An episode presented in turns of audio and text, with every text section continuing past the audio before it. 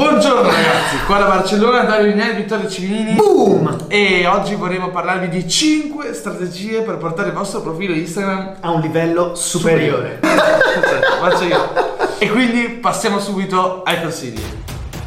Il mio nome è Dario Vignali. Nel 2013 ho lasciato uno stile di vita convenzionale per dare vita a Marketers, un movimento che conta decine di migliaia di imprenditori digitali e in questo podcast documento il nostro percorso.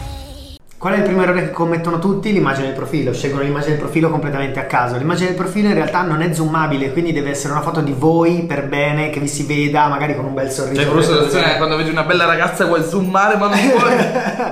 e quindi rimane- rimarrete anche più impressi ne- nelle- nella mente delle persone nel momento in cui scorreranno il- la lista dei loro utenti e vi vedranno immediatamente nonostante la foto sia piccola.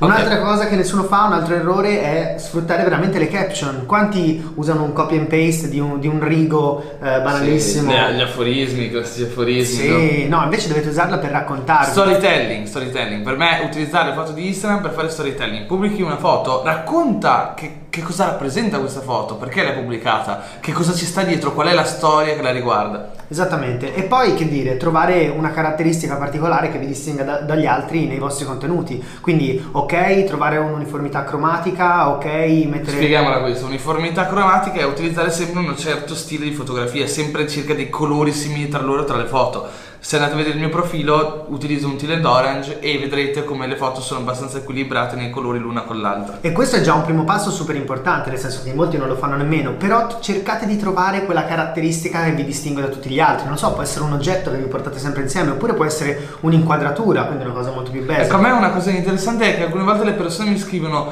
riesco a riconoscere le tue foto ancora prima di leggere l'username prima È della vero, foto, no? Che vedono la, la mia foto e dicono ok questa è di Dario senza aver letto Dario Vignali prima della foto.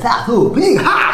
E quindi un'altra cosa invece veramente importante, eh, una cosa veramente importante che in tantissimi danno per scontato è connettere il proprio account Facebook all'account Instagram, una cosa che a volte nessuno dice ah no non lo faccio, non so Sì, neanche vero. perché, però in realtà nel momento in cui voi connettete i due account insieme a tutte le persone che avete amiche su Facebook arriverà una notifica e gli dirà questa persona, cioè voi, ha appena, fatto, ha appena creato il suo username Instagram. E se avete migliaia di amici, migliaia di persone riceveranno la notifica che avete creato il vostro account Instagram e vi seguiranno magari molti di questi, quindi potete fare centinaia di nuovi follower in poco tempo. E questi erano le- i primi quattro consigli. Il quinto consiglio super importante è metterci la faccia. Credo sia una delle cose più importanti di tutti. Vedo tantissimi ragazzi che dicono Vittorio, Dario, voglio fare l'influencer e poi in realtà nelle stories non parlano, non, non- No, ma questa è una cosa che mi fa proprio incazzare. Le stories sono state create per raccontare delle storie. È vero. Ok, la gente prende il telefono e poi filma paesaggi, non parla mai, non racconta niente, eccetera. Se voglio vedere un paesaggio, vado su Google, cerco il nome del posto e mi vedo tutte le foto dei, pas- dei paesaggi che voglio.